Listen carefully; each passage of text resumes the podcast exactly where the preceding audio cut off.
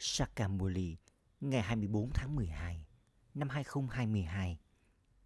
Trong tâm, con ngọt ngào, hãy liên tục nhận thức rằng đây là kiếp sinh cuối cùng trong tám mươi tư kiếp của con. Bây giờ, con phải quay trở về nhà. Sau đó thì đi vào vương quốc của con. Câu hỏi: người cha là vị doanh nhân đích thực như thế nào? Câu trả lời: bà bà nói với những ai giàu có vào lúc này và có niềm hân hoan say sưa về tiền bạc của mình rằng hãy cứ chăm sóc cho vương quốc của con ở đây. Người cha không chấp nhận bất cứ điều gì của những người đó.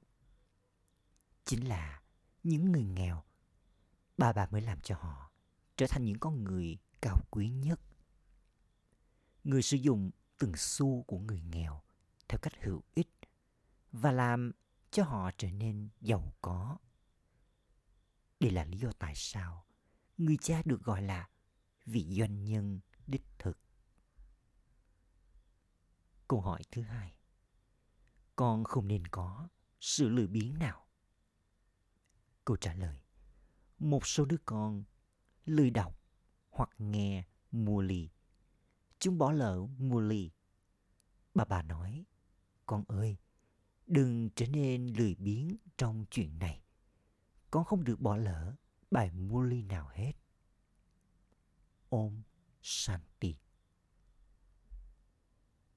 Người cha vô hạn hỏi các con: không có guru hay bậc thầy nào, vân vân, sẽ gọi môn đồ của mình là con. Ngày nay, ngay cả những học giả trẻ tuổi rất giỏi cũng trao những bài thuyết giảng. Thậm chí, kể cả khi những người lớn tuổi trao bài thuyết giảng, thì không ai trong số họ có can đảm để gọi bất kỳ ai là con.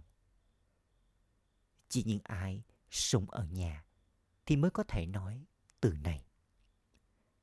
Từ con thì thuộc về gia đình. Ông bố thì có thể nói từ này. Không ai trong số những ẩn sĩ kia, vân vân, thuộc về gia đình. Họ thuộc về con đường cô lập tách biệt. Vì thế, họ không có suy nghĩ đến sự tương giao, gia đình trong trí tuệ của họ. Chắc chắn chỉ có bà mẹ hoặc ông bố sẽ nói từ con. Con cũng hiểu rằng đây chính là người cha vô hạn, người ngồi đây và giải thích cho các con. Người hỏi: con ơi, nhà của con ở đâu? Có ai đó trả lời rằng là vùng đất tối cao. Bà bà nói tiếp: không ai sẽ hiểu được bất cứ điều gì bằng cách nói vùng đất tối cao, mà con nên nói rằng vùng đất bình an, vùng đất vượt thoát khỏi âm thanh. Con phải nhớ đến ngôi nhà của mình.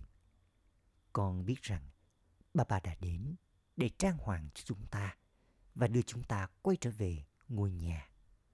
Rồi sau đó, chúng ta đi đến vùng đất hạnh phúc. Giờ đây, đây là vùng đất đau khổ. Giờ đây, con phải từ bỏ vùng đất đau khổ này. Không ai, ngoại trừ người cha tối cao, linh hồn tối cao, có thể dạy cho con sự từ bỏ vô hạn này. Những người kia thì làm cho con có sự từ bỏ hữu hạn. Nghĩa là họ làm cho con từ bỏ nhà cửa và gia đình của mình. Đây là người mẹ và người cha. Làm thế nào mà người mẹ và người cha có thể khiến cho con rời bỏ nhà của mình được chứ? Lối sống của họ là lối sống thuộc về con đường cô lập, tách biệt. Giống như có những lối sống, những tôn giáo khác, chẳng hạn như là Arya Samaji, Radhe Swami, vân vân. Giờ đây, Swami, vị chúa tể của Radhe, thì ở đâu rồi? Không ai biết điều này. Thật ra Radeva Krishna đã từng là công chúa và hoàng tử. Họ là bạn bè của nhau. Krishna sẽ không được gọi là Swami của Radhe. Khi Krishna trở thành Swami có nghĩa là chúa tể, chủ nhân của Radhe, thì tên của họ thay đổi. Họ trở thành Lakshmi và Narayan. Sri Narayan chính là Swami. Cho đến khi họ kết hôn, không thì Krishna không thể được gọi là Swami, nghĩa là vị chúa tể, vị chủ nhân. Đây là điều cần phải hiểu. Người cha hỏi các con rằng, con có nhớ đến vùng đất bình an và vùng đất hạnh phúc của con không? Đây là vùng đất của Ravan, là vùng đất đau khổ. Vùng đất có nghĩa là nơi ai đó cư ngụ. Rama và Sita thì không sống trong vùng đất của Ravan. Thật ra tất cả các con đều là những nàng Sita. Người cha nói, ta chính là Rama. Ta phải giải thoát các con, những nàng Sita, khỏi ngục tù của Ravan. Cả thế giới đều ở giữa đại dương, và vương quốc của Ravan thì bao trùm khắp cả thế giới. Vương quốc của Rama đã từng ở trong thời kỳ vàng, khi Lakshmi và Narayan cai trị. Vương quốc của họ đã từng ở Bharat. Tuy nhiên, bởi vì khi đó không có vùng đất nào khác, cho nên mới được bảo rằng họ là chủ nhân của thế giới. Họ đã từng là chủ nhân của Bharat, không có tên gọi hay dấu vết nào của bất kỳ vùng đất nào khác. Vì vậy, họ chính là chủ nhân của cả thế giới. Ở đó, vương quốc của con thì ở ngay bên cạnh dòng nước ngọt ngào. Trí tuệ của con nên biết rằng, giờ đây, vở kịch sắp đến hồi kết thúc và con phải quay trở về nhà. Chúng ta đã đi vòng hết chu kỳ tám mươi bốn kiếp. Chẳng điều gì đi vào trí tuệ của con người. Họ chỉ đơn giản lặp lại những điều họ đã nghe được. Con thì biết rằng, giờ đây con đã hoàn tất chu kỳ tám mươi bốn kiếp. Bây giờ chúng ta phải quay trở về nhà. Rồi một chu kỳ mới sẽ lại bắt đầu. Chu kỳ mới không thể nào bắt đầu trong thời kỳ sắc của thế giới cũ. Chu kỳ mới bắt đầu trong thời kỳ vàng. Tất cả những điều này chỉ được giải thích cho các con mà thôi. Tuy nhiên, con ơi, con quên rất nhiều điều. Do không thể hấp thu những điều như thế, cho nên ống thủy ngân, niềm hạnh phúc của con không dâng cao. Đây là kiếp sinh cuối cùng trong tám mươi bốn kiếp của con. Sau đó, chúng ta sẽ quay trở về nhà. Không ai trong các con có thể quay trở về ngôi nhà cho đến khi con trở nên thanh khiết. Con phải nhận lấy kiếp tái sinh. Nhưng ai trong các con đã tồn tại từ lúc đầu thì đang ở đây vào lúc cuối. Những người thuộc về tất cả các tôn giáo đều ở đây vào lúc này, vào lúc cuối, với tên gọi, hình dáng, nơi chốn và thời gian khác nhau. Linh hồn của Guru Nanak, người đã thiết lập nên đạo Sikh, thì đang ở đâu?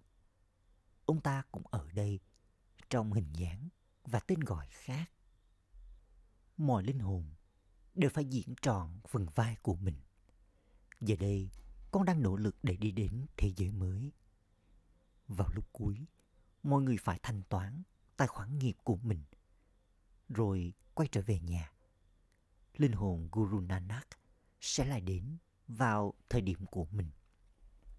Linh hồn ấy không thể đi vào thời kỳ vàng, thời kỳ bạc hay thời kỳ đồng. linh hồn ấy đi vào thời kỳ sắc. Linh hồn ấy sẽ đến vào thời gian của mình và thiết lập nên tôn giáo ấy. Những linh hồn thiết lập nên tôn giáo sẽ đi xuống hóa thân ở đây theo thứ hạng để thiết lập nên tôn giáo của mình.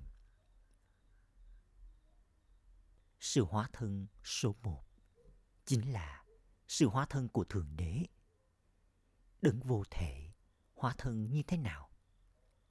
Người nói cho con biết. Ta đã nhận lấy sự hỗ trợ của bộ y phục này. Người này không biết về những kiếp sinh của chính mình. Đây là cơ thể của ông ấy. Được nhớ đến rằng, Thượng Đế đã đi vào vùng đất xa lạ. Còn những linh hồn khác đi vào vùng đất của mình và đi vào cơ thể của mình.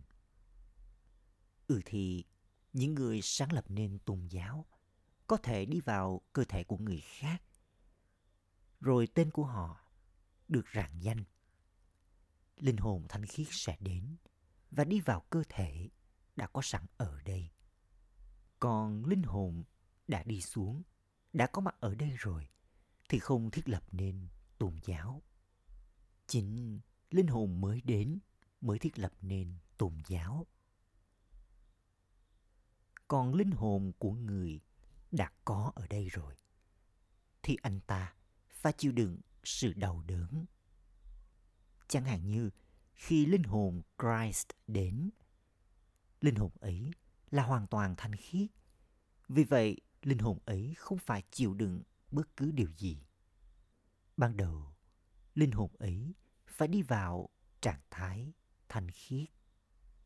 Vì vậy, linh hồn mà đã có ở đây rồi thì chính anh ta mới phải chịu đựng mọi chuyện. Linh hồn cảm nhận đớn đau khi linh hồn ở trong cơ thể. Dharamraj cũng sẽ trao sự trừng phạt bằng cách làm cho con nhận lấy cơ thể.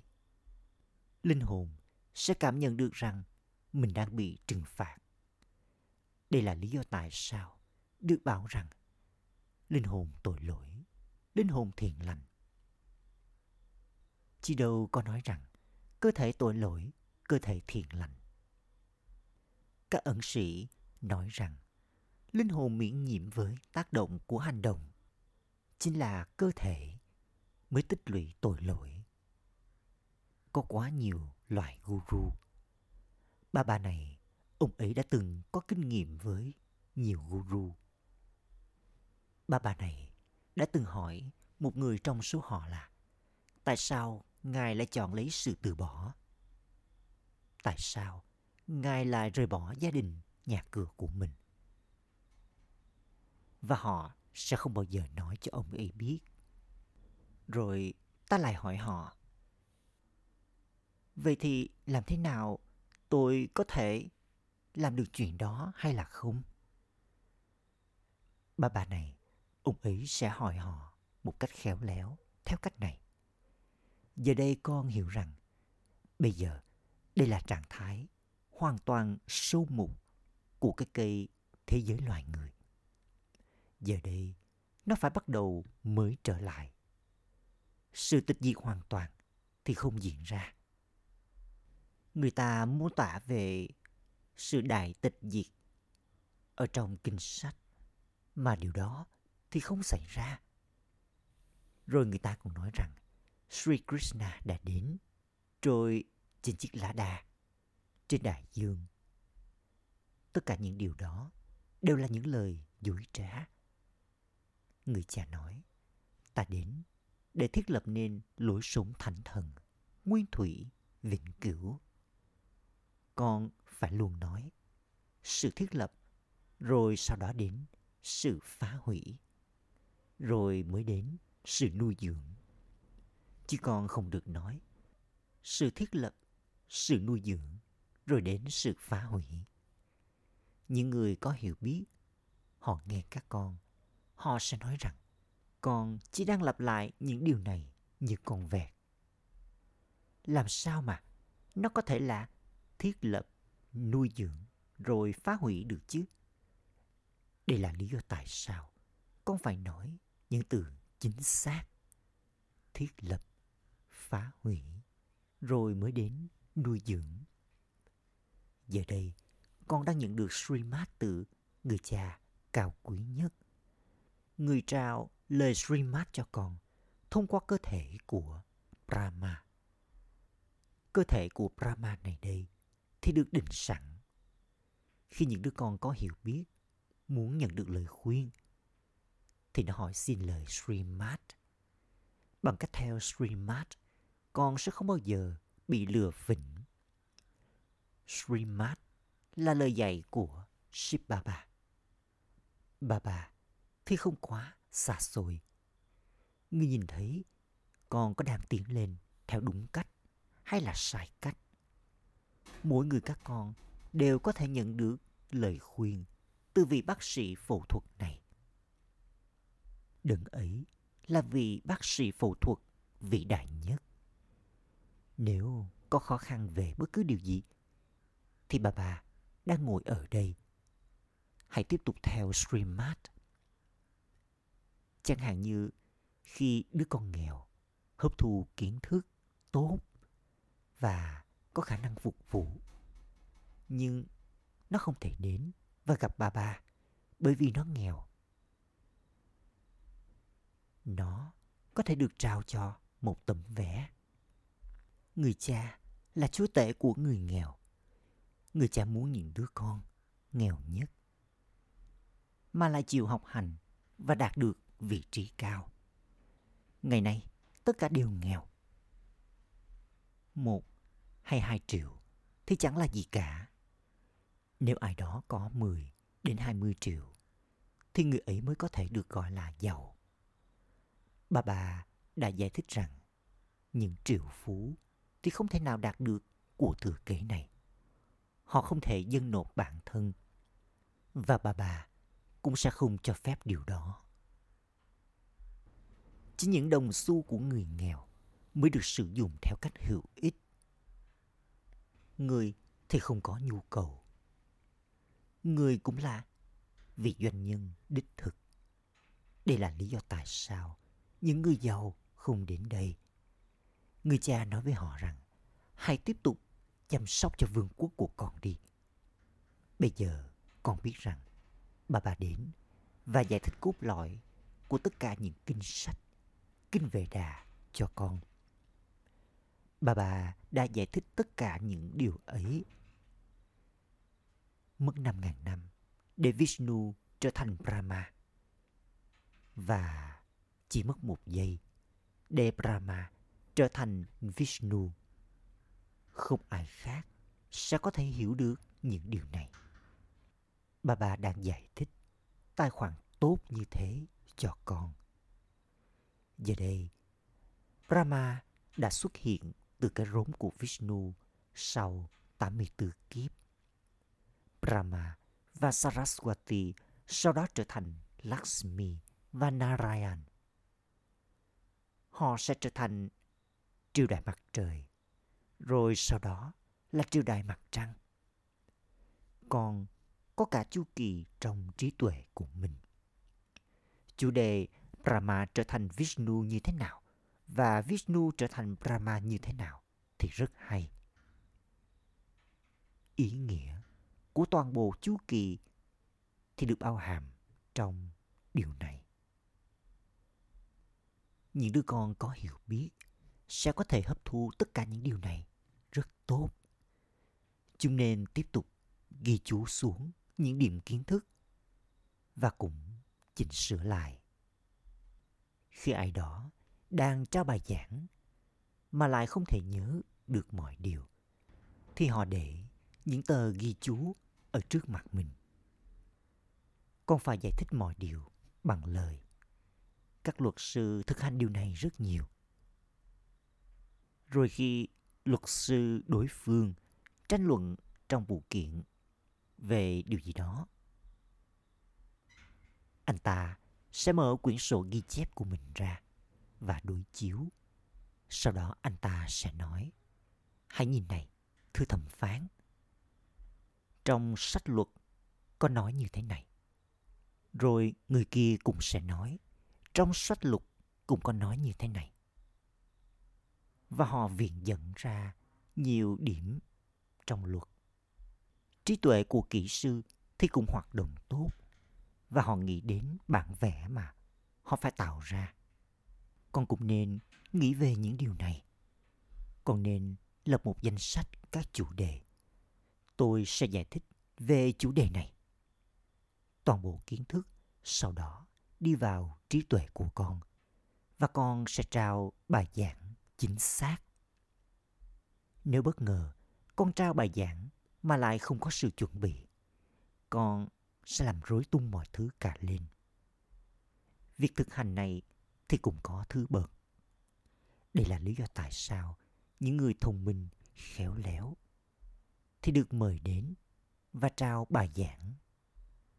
Rồi người ta sẽ xem người ấy là người chị có thâm niên. Trong số những anh em trai thì Jacques là thông minh. Họ nói, anh ấy là người Anh có thâm niên, vì vậy anh ấy nên được trao cho trọn vẹn sự tôn kính. Nhiệm vụ của người lớn hơn là dạy cho những người trẻ hơn. Ở trường học, người ta cũng dạy cho cung cách. Ở đây cũng thế. Con cần có cung cách tốt. Con phải hấp thu những đức hạnh thánh thiện. Con không được trở nên tính khí thất thường. Những ai thỉnh thoảng ngọt ngào, thỉnh thoảng lại là điều gì khác, thì không thể nào làm phục vụ. Con phải trở nên thật ngọt ngào. Hãy giải thích cho người khác với thật nhiều tình yêu thương, bởi vì chỉ sau đó con mới có thể nhận được vị trí tốt. Con phải làm cho mọi người hạnh phúc. Con biết rằng bà bà đến và làm cho tất cả con người trở nên hạnh phúc. Người là đấng ban tặng sự cứu rỗi cho tất cả, là đấng trao cho mọi người bình an và hạnh phúc. Người là đại dương yêu thương, là đại dương hạnh phúc. Người là cha của con, vì vậy con phải trở nên ngọt ngào giống như người cha. Con hiển lộ người cha vào mỗi chu kỳ. Con, đội quân Shiv Shakti Pandava thiết lập nên thiên đường. Cần có thời gian để tính quỷ được chuyển hóa thành đức hạnh thánh thiện. Làm thế nào hoen rỉ trên linh hồn có thể được loại bỏ đi? Bằng sức mạnh của yoga. Con càng ở trong tưởng nhớ đến bà bà thì hoen rỉ sẽ càng được loại bỏ đi. Con không nên bỏ lỡ một bài murli nào. Nhiều người các con lười đến mức thậm chí con không thèm đọc murli. Những điểm kiến thức rất hay xuất hiện trong mỗi bài murli. Vì vậy, con đừng bao giờ nên bỏ lỡ bài murli nào. Tuy nhiên, người cha biết rằng ngay cả những bê ca rất giỏi cũng không quan tâm đến murli. Chúng tin bản thân chúng là thông minh. Acha. Trong tâm thực hành, ý thứ nhất, hãy làm cho mọi người trở nên hạnh phúc. Đừng trở nên tính khí thất thường. Hãy trở nên thật là, thật là ngọt ngào. Học và dạy cho người khác những cung cách tốt. Ý thứ hai, nhận lấy lời khuyên từ vị bác sĩ phẫu thuật tối cao trong mỗi bước đi. Tiếp tục theo Srimad, trở nên có hiểu biết và hấp thu mỗi một điểm kiến thức.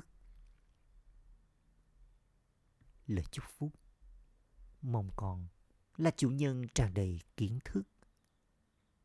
Quan sát mỗi khoảnh khắc trong phần vai của con trong vở kịch này.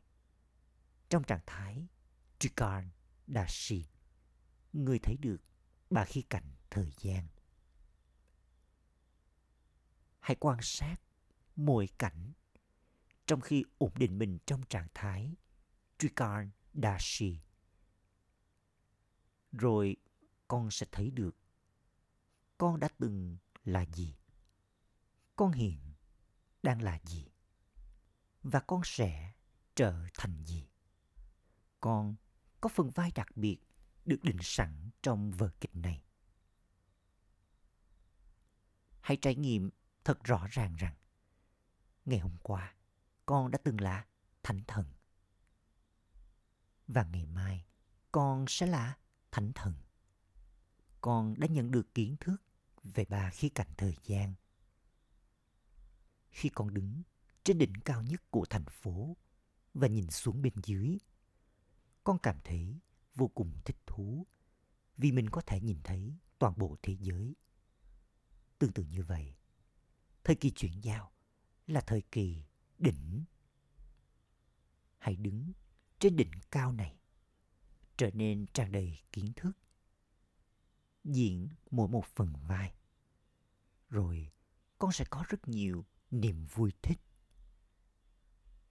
Khẩu hiệu: những ai liên tục giữ mình yogyut, nghĩa là yoga theo phương pháp chính xác, thì nhận được sự hợp tác của mọi người một cách tự động.